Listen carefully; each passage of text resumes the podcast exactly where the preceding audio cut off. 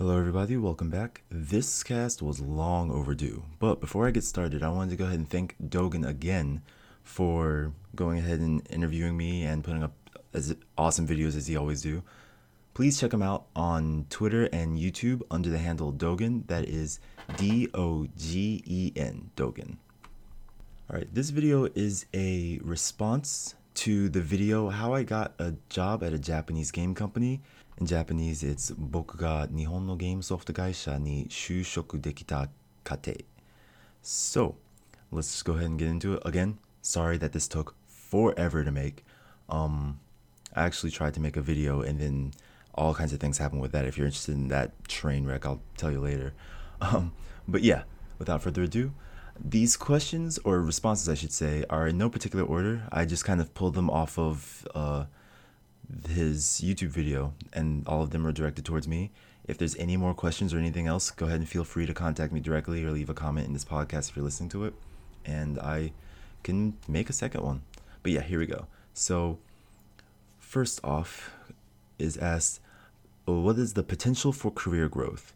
Now, I guess to keep this question, or the answer I should say, short and sweet, it really depends. It depends on the company. It depends, I mean, it basically is under the same rules as any Western game company, I believe.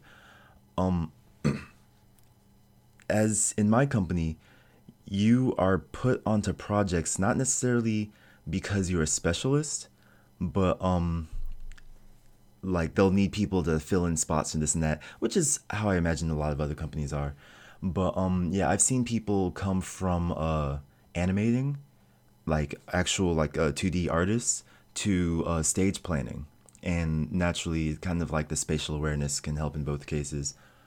And yeah, it's, of course, you know, you have your performance and your goals and stuff like that and evaluations and stuff, but yeah, I would say that there's definitely potential. Like, I've even seen some people on my team and other teams go from being, you know, they'll go to like the head of said, like, a section, and then go from that section head to director, or director to producer. I've seen that. So yeah, there's definitely potential there.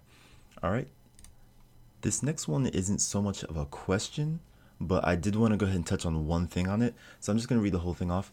A, now I know how to transition from finance software in Tokyo to video games. LOL.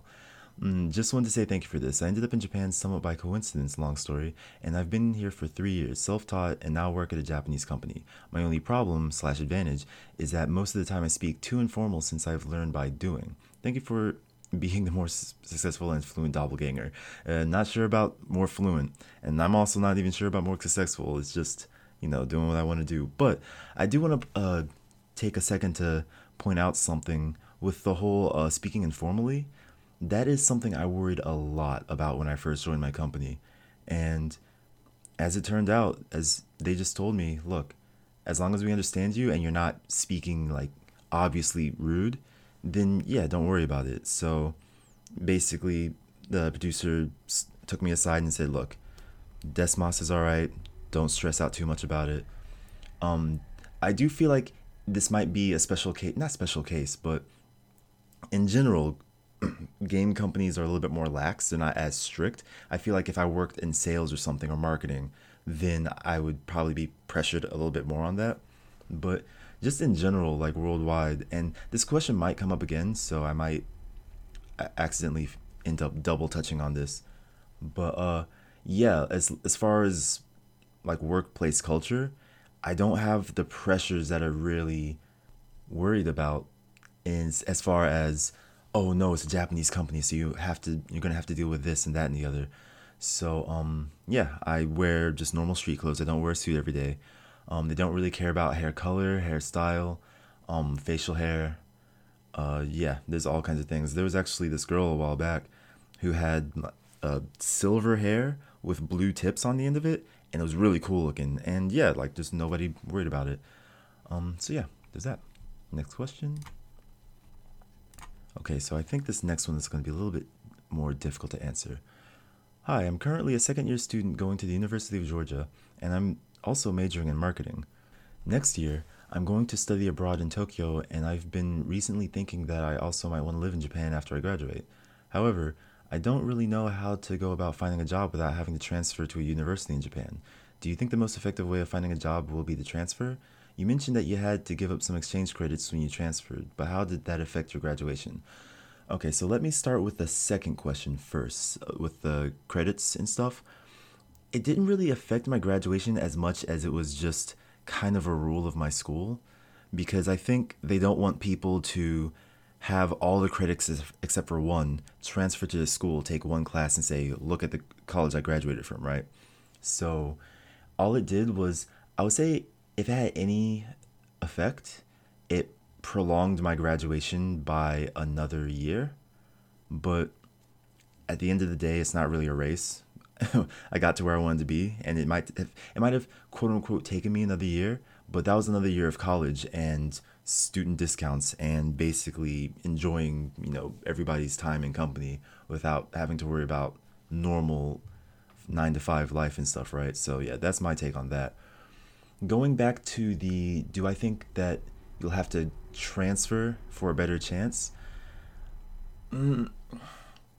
It's difficult also let me preface this by saying that all of this will be from my experience. I'll say this a couple of times throughout, but what I say is not going to be a full stop as to what is true and what's not true. It's just a matter of from my perspective and what I've experienced myself. But I will say transferring made it a lot easier, and here's why. So a lot of places, one, will want you to come in for a physical interview. Now, some places will allow you to do Skype interviews, and there are places, especially if you're trying to become an English teacher, they can and will interview you online via Skype or other video platforms. But generally speaking, they're going to want to see you walk in the door, what your body language is like, how you act in front of them, and all that kind of jazz. So in that case, well, if you're not in Japan, a lot of companies probably won't even give you the time of day. And then as far as living in Japan, it gives you a base of operations, because if they want you to come in, I had to do so much flying. I lived down in Oita, but most of my interviews were in Tokyo, which meant that I was flying up to Tokyo at least twice a month for a while. And one, that costs a lot, but two, it was just, it's a lot of traveling. You have to go up there and get a hotel or, just however you're going to stick around and whatnot. And it's just draining. So the travel, if nothing else, being stationed in Japan, I say stationed, but being in Japan is very important to being able to get to place A, place B, place C. And then beyond that, just the experience of living in Japan is going to help a lot with job hunting, because it's not like America where they really base everything you do off of your skill pool or what you've already done. In Japan, I think they expect people to not have any experience, and that they'll teach them. In turn, they'll be at the company forever, basically. But with that being said, they need to know that you can fit into whatever environment that they're going into. And I think it's a little bit more important in Japan than in America. So already having lived in Japan will prove an added bonus to what you bring to the table, I believe. All right, next question. Oh, this is a lot. All right, this guy, he's like, no offense, my dudes, but there's some pretty important information that was left out. All right, so I guess I'll just run down this. I'll answer it as quickly as he mentions it. If I need to go any further, I will. What is your job title? I am a game planner. What is your major? My major is marketing, so basically nothing to do with my job. Did you study for what you currently do? No. However, I did do self-study, and I've always been passionate about gaming, so I don't have a piece of paper that says I've studied for what I'm doing, but what I've grown up doing just naturally and what I've done definitely helped towards this. Did you have JLPT before getting the job? I did not, yes, maybe. So my JLPT story is kind of long-winded, but I'll just say I had a JLPT. I didn't have N2, but I had N3. But I had taken that a year and a half, 2 years prior, so I was effectively speaking at around N2, but in this case, they didn't ask for the actual paper. And the next question actually is N2 required for the job? I believe, okay, here's the thing. Generally speaking, N2 is going to be required for any job you get. I did a lot of in-person talking, and I already kind of made an impression beforehand. So I think that gave me the edge as well. It wasn't so much that, because a lot of times they'll look at the papers, and if you don't have N2, they won't really bother speaking to you because, you know, they're like, all right, well, how do we know if this person can actually say what he's doing or whatnot? Or how do we know that he can communicate with others? But a lot of how I first interacted with them was just in-person talking. And it kind of, I guess, was apparent that, all right, this guy knows enough Japanese, I suppose. So yeah, in my case, it wasn't, but I would say easily 7 out of 10 cases, N2 is definitely what you need. And then the guy follows up. I say a guy. I'm not sure if it's a guy or a girl, so I apologize if I'm misgendering. I also work in the game industry, so keen to hear this information. Thanks. All right, hope that helped. Next question. You had mentioned you utilize a couple of sites in English and Japanese during the application season. Can you inform us to what the sites were? Recently did an ALT stint, but that was not for me at all, so now looking for more translation localization jobs. All right, I feel like I might need to write this down somewhere, so if it is helpful, I can go ahead and probably put this. I'm not sure exactly how the comments for this podcast work, so I might try to put it down there, but I did use a couple. So the Japanese ones I used were Rikunabi, that is rikunabi.com. That's one of the more popular ones I use. I also used Indeed.com, and both of these are Japanese sites. Let me see. I also used a couple of forums. While I was doing all this job hunting, naturally Facebook being Facebook, and just in general Google and all that stuff doing its thing, it was like, oh, I see you're doing job hunting. So Facebook also gave me a lot of suggestions as to where to look online as far as job hunting. I don't remember a lot of them off the top of my head, but I believe that you can definitely see, find Japanese job recruiting sites. If you just kind of Google something like that, I believe it'll pull a lot up. Of course, there's also websites like Gaijinpot and Jobs in Japan that you can check. The issue with those is a lot of times they will predominantly be teaching jobs, but if you look through them enough, if you just kind of keep an eye on them long enough, you can definitely find a couple other jobs that have nothing to do with English teaching. So as much as you're not going to get an immediate hit on those, they're definitely worth checking out.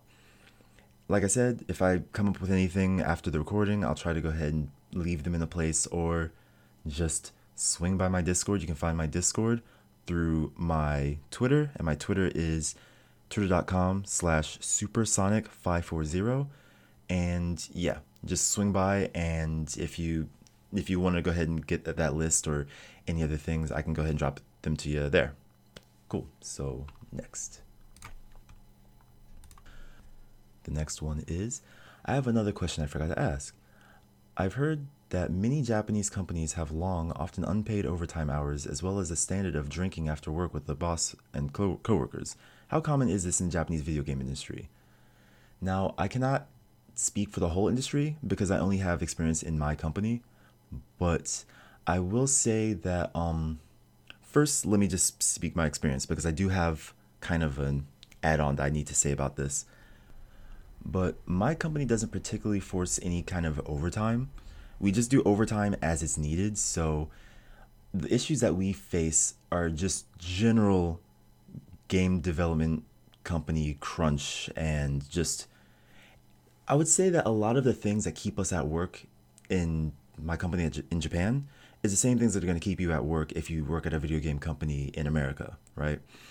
And as far as the drinking after work, it really comes down to, it's all voluntary. a lot of times we tend to do it if we're like celebrating the release of something or like a milestone hit or something like that. But there's also times where you might just get together with coworkers and it's like, hey, we enjoy each other's company. After this, let's go out and get some drinks. I'm not sure about it being a culture, but I guess you can think of it in a way of like college, high school, where when you're around some people for literally all day, like 8 hours a day, 5 days a week, you're going to make friends and stuff like that, right? So a lot of times it turns, at least in my experience, it's more of a, hey, we all, have this in common, or hey, let's all go ahead and hang out because you guys are cool. So yeah. So that being said, let me go ahead and pull back a little bit and not talk about my company or the Japanese game industry, but just Japanese companies as a whole. To my knowledge, most Japanese companies, the way that the pay works is that they're paid salary, and in that salary it's given that they're going to work overtime. So theoretically, some of the overtime work is already in the salary. So let's say they're salaried, and in the salary it covers up to 30 hours of overtime. So that means that if you go through an entire month and don't work a single minute of overtime, you just get a free 30 hours of overtime money. Just done. But if you do overtime, then up to that 30 hours, you're not getting any extra. And then after 30 hours, you'll start getting a little bit of extra on top of that. Now, I'm just making up 30 hours. I'm not entirely sure. The way I'm contracted is a little bit different. So I actually don't have to worry about that. I get paid for every hour as I do overtime. So in my case, my paycheck will change depending on how busy I was in a given month, right? So yeah, but I do want to go ahead and say that because it's the idea of, they're slave working them. And I mean, I'm not going to sit here and say that some companies don't work their employees a little bit too hard, but I will say that oftentimes from my experience, a lot of the being paid for overtime is kind of already baked into whatever contract they might have signed. As far as the standard of drinking, again, this is a whole topic in and of itself, so I'm not sure if it's best for me to go into full details here, just because I can go off on a 20-minute conversation just about this. But yeah, basically it is kind of like you go drinking with the boss or coworkers to kind of take the edge off the day, say, oh, congratulations for, doing whatever, or I was going to say otsukare, but I'm trying to think of how to translate in this situation. Thanks for the hard work today. Let's go ahead and catch a break. There are a lot of underlying reasons and tones that go with the whole your boss calls you to drink and you go drinking. Sometimes it's an extension of trying to figure out what kind of person X, Y, and Z are. Sometimes it's, I don't want to say power harassment, but it can be like, the boss feels lonely and the boss really just wants to go out with people, and instead of having friends, they're just going to force their coworkers to go. And if your boss tells you to go somewhere and you don't go, then it's a bad look or something. But like I said, that's beyond the scope of this podcast right now, and it really dives much deeper into the cultural aspect of living in Japan. So moving on to the next question, my main question would be, how much Japanese did you know when you got to Japan, and how much did you know after university? So I did actually take some Japanese classes for a while, I would say, in college before I came to Japan. And the way that my classes worked, they focus a lot more on speaking than reading and writing.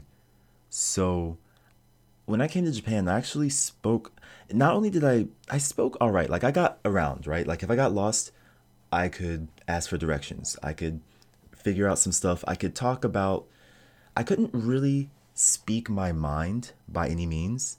And I could only casually talk about hobbies. Like I couldn't really go into abstract discussions about anything, but I could get things done. Though in my case, it was kind of funny because of my pronunciation, because the way that I was taught in college, my teacher focused hard on pronunciation and it was great. But then I got to Japan and I would start talking, or I would say like the smallest thing, and they would be like, oh, okay, good, you speak Japanese, and just spitfire everything at me. And then I have to be like, no, I don't actually know that much. And they're like, oh, well, your pronunciation is so good, like you sound kind of natural. And I was like, well, thanks, I appreciate it, but no, I don't know that much. And how much did I know after university? So I will say a lot more. Now, to dive deeper into that answer, my university was a multicultural international university. That's the word I wanted to find. It was an international university, so it was about 50-50 Japanese people and people from 80 other countries.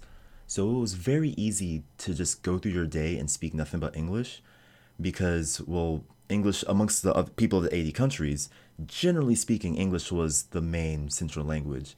And then of the Japanese people there, this was their chance to speak English. So a lot of them would speak to you in English, even if you were speaking to them in Japanese. And eventually you're just kind of like, whatever, and that. So in my case, I had to actively find ways to not speak English to make sure that my Japanese got better. But that being said, when you're hanging out, and especially college, right? When you're hanging out with people, making friends, it's not just, oh, where is the toilet? Oh, how do you get to the library? No, like you start talking about things you want to do, feelings, abstract ideas, concept, theories. And so your Japanese, or I say your Japanese, but just with any language, your language will get so much better if you are in an environment where you can speak to people candidly and not have to, and not just rely on like predetermined answers and responses, right?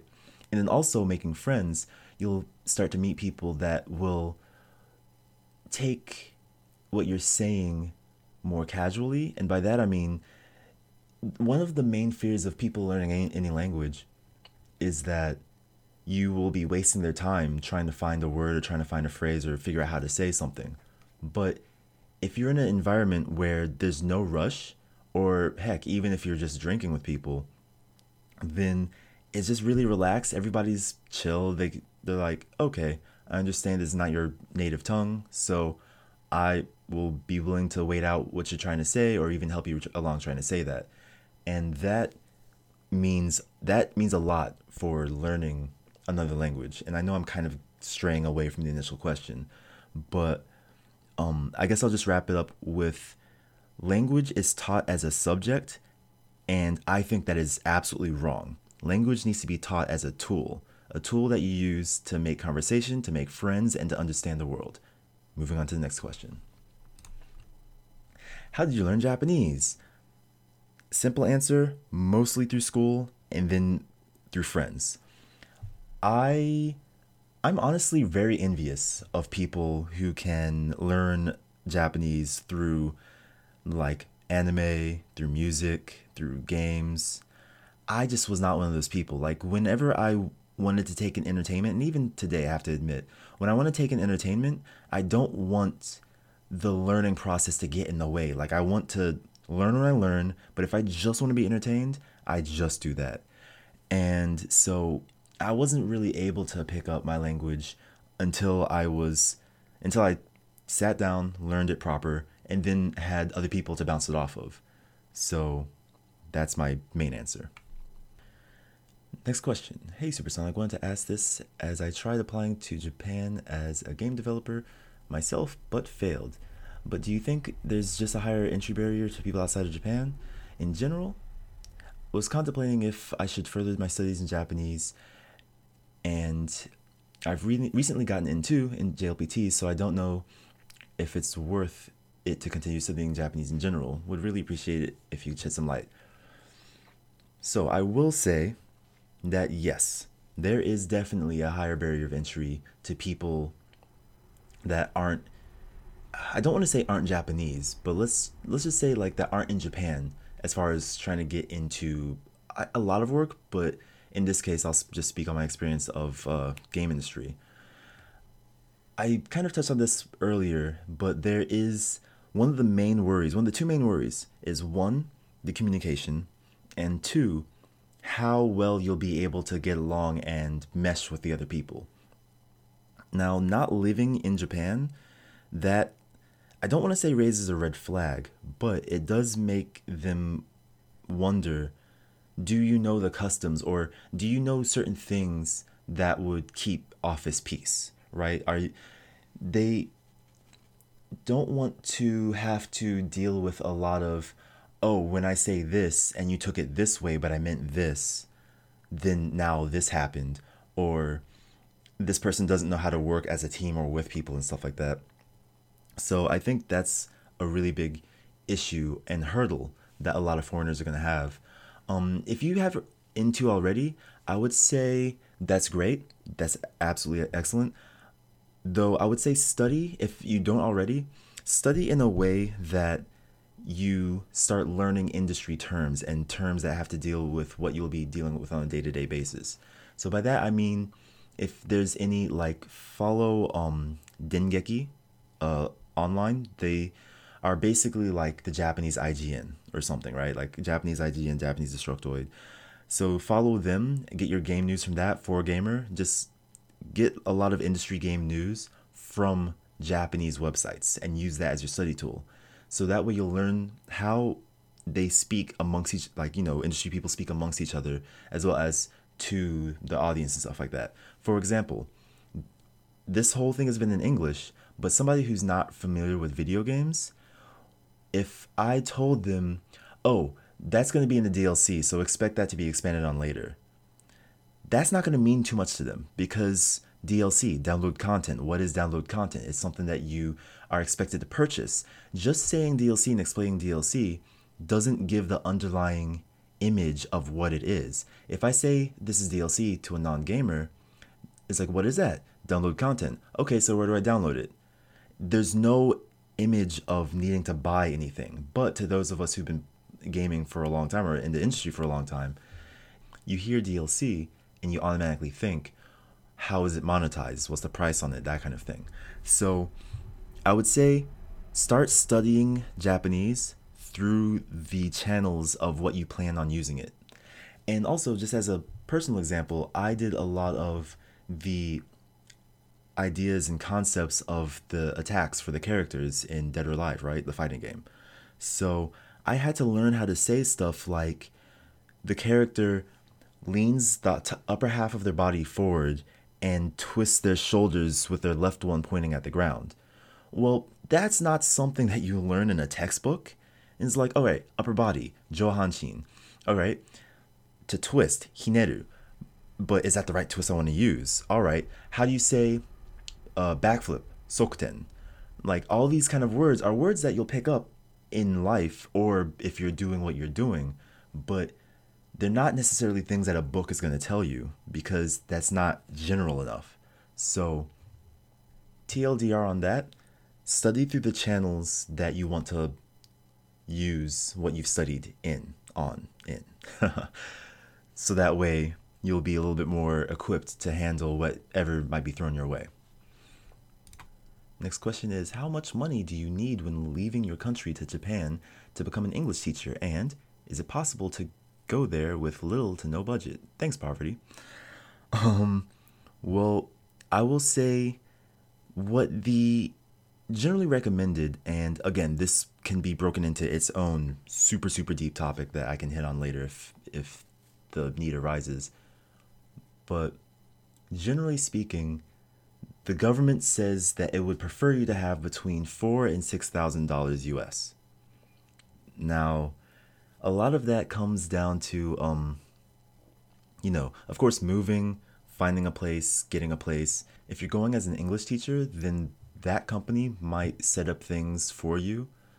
So that way, it'll take some of the edge off. But the biggest thing, the most important thing, especially if you're going to be going and getting like a normal job where they send your salary to your bank account.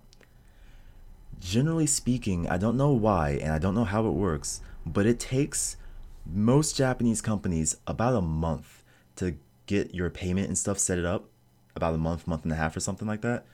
So it is very common for you to not get your first month's paycheck and then to get 2 months of pay at the same time after 2 months or something.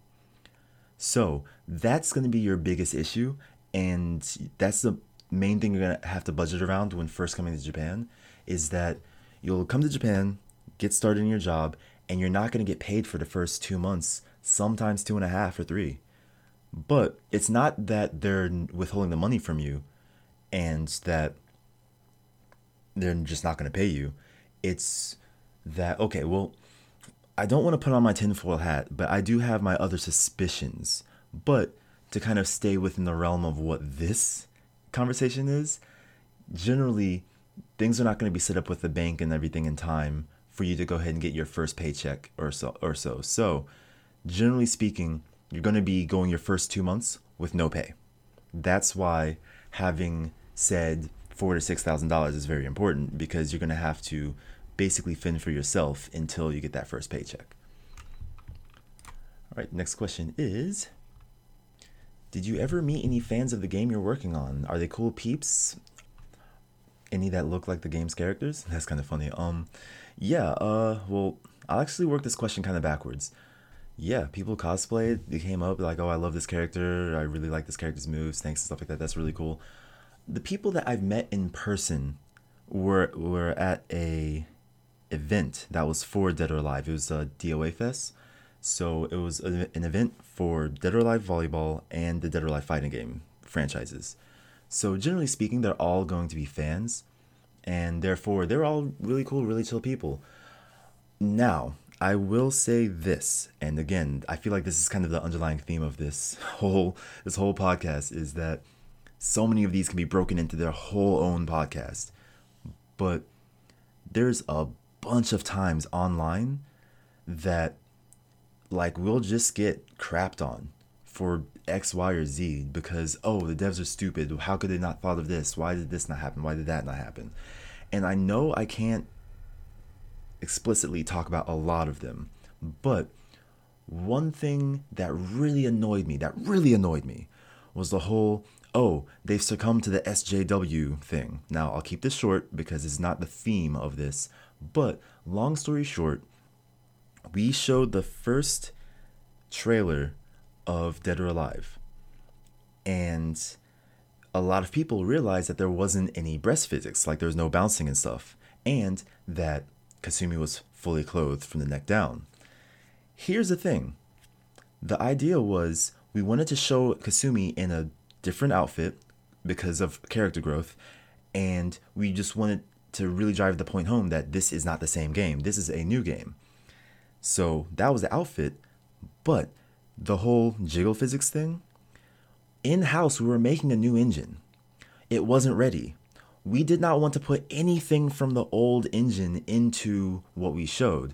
So we were just thinking, all right, well, for now, let's just do this. And then later on, when we have the engine fixed, then we'll go ahead and start showing trailers with that. Everybody took it as, oh, we took it out because we're pandering to SJW. What makes it even more annoying is that finally when we did have a trailer with the jiggle that everybody was looking for in, then they were like, oh, they chickened out. They walked back on what they were doing. Oh, they finally listened to us. No, that was our plan all along. And I will say that basically every single developer goes through something like this.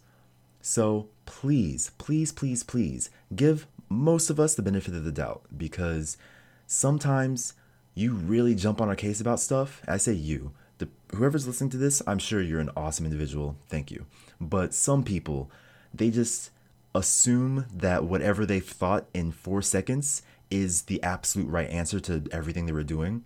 And their 4-second thought is definitely the genius route and absolutely trumps everything a team of people have been thinking about for 2 months straight, right? So anyway, that's a small rant. I'm sorry about that.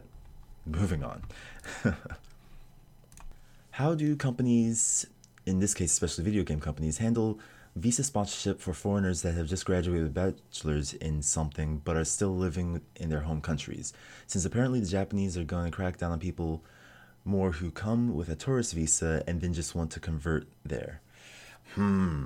See, that's a question I'm going to have a hard time answering, just because I was in Japan when that happened, when I got my visa. So I feel like your case is kind of specific. So I would say definitely probably best to ask those questions directly to somebody that's in the position to be able to answer.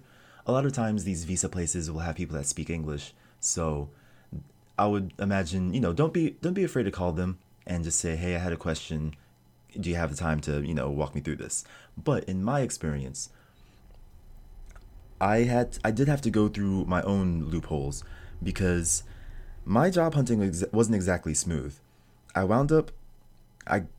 kind of got a job, and then they cut some people from their team, and there was not a place for me anymore. So then I had to restart job hunting suddenly. And if I didn't get a job within the month, I was going to get kicked out of Japan. But I was able to get a special case job hunting visa that allowed me to extend it for 6 months as long as I proved that I was job hunting and would still be job hunting. So there was that, and then I got my visa. The visa was really easy. Like, the company just talked to me, and they were like, hey, look, we got to go ahead and do this. So they handed me the papers. They said, fill out these papers, take them to the embassy, and then hopefully that'll just be that, right? So the actual process of, like, once I got the job and getting my visa is largely handled by the companies. Like, any company that's going to be sponsoring you, they're going to write up the papers, they're going to draft up everything, put it down in front of you. If there's anything that you need handwritten consent on or something, they'll ask you to do that. Otherwise, they'll probably type out all the information for you. So yeah, in my case, it was just really simple. They said, print off these papers, sign your name at the bottom, take it to the people. Done. But for every person, it is a little bit different. That's my experience. So yeah, I would say the best case would be that if you are in such a position where you're trying to go from America to Japan, and that's going to be the way your visa works, then yeah, just go ahead and contact the embassy or whichever embassy you need forefront. I would say, though, that likely there is going to be a lot of mail. They're going to mail you some papers that you're going to have to fill out, mail them back, mail this. You're probably going to have to fax some stuff because for whatever reason, Japan still works on fax machines. And yeah, so just Godspeed and hope the best for you. All right, next question. What are your thoughts on obtaining a master's in Japan after undergrad? How necessary/beneficial do you think a graduate degree, specifically in computer science, to be a programmer, is in the video game field? Do Japanese universities assist the graduate students in finding jobs during their graduating year like undergrads? We really appreciate it. Yes. Okay, so obtaining a master's in Japan after undergrad, honestly, any extra paper that you get, it's not going to hurt, especially if you're trying to become a programmer at a Japanese company. Then yeah, doing that in Japan, I think, would be amazing for a couple of reasons. One thing that I've always been mentioning is that doing so in Japan will kind of tell your employer that, hey, we know that this person understands Japan because they've lived here for X amount of years while getting their graduate degree. So there's that. Two, whatever terminologies that might come up within, like, the community of programmers in Japanese, you'll learn them through that. And I think that's really important because you can be very knowledgeable in something and just don't know the slang that people use in said group or even in, like, another language. So doing that in Japan, I think, would be a win-win, to be honest with you. As far as do they assist in finding jobs for graduate, I would imagine so. It's interesting because at my school, there is, I don't want to say that they help you find a job, but there's definitely a lot of leeway for you to job hunt, as well as they give you the resources. So they don't hold your hand through anything, but if you're looking for a job, they definitely aid you in finding a lot of those resources. So I wouldn't imagine that it would be any different. The one thing I could see being kind of difficult is that in undergrad, the last year, the fourth year, generally speaking, is not as difficult as the other 3 years, the first 3 years, because they know that you're going to be job hunting. They are a lot more lax on letting you, I don't want to say skip class, but if you miss class and you come back with a paper or something showing that you went job hunting, then they'll excuse that absence, right? As far as in graduate, though, I would imagine since all the courses are a little bit more intense, I don't know to what level. I would imagine it depends on the teacher. So yeah, that's my answer to that. But unfortunately, I don't have first-hand experience. So that looks like the last question on my list as of right now. So for those of you who listened this far, thank you so much. Again, I'm so sorry this took so long to get out there. I might toss this up a little bit later on YouTube with just like audio, maybe kind of a little bit of music playing in the background. I don't know. You know, like they do, right? I just am not a fan of editing, nor do I know how to. So that's why this route was a little bit easier for me. As well as if you're going to listen to the very, very end, I guess I will plug myself. So if you will, if you care to, please feel free to drop by my Twitter at supersonic540. My Twitch is of the same name, twitch.tv.com.gov/ supersonic540. And yeah, just have an awesome rest of your day and take care. Peace.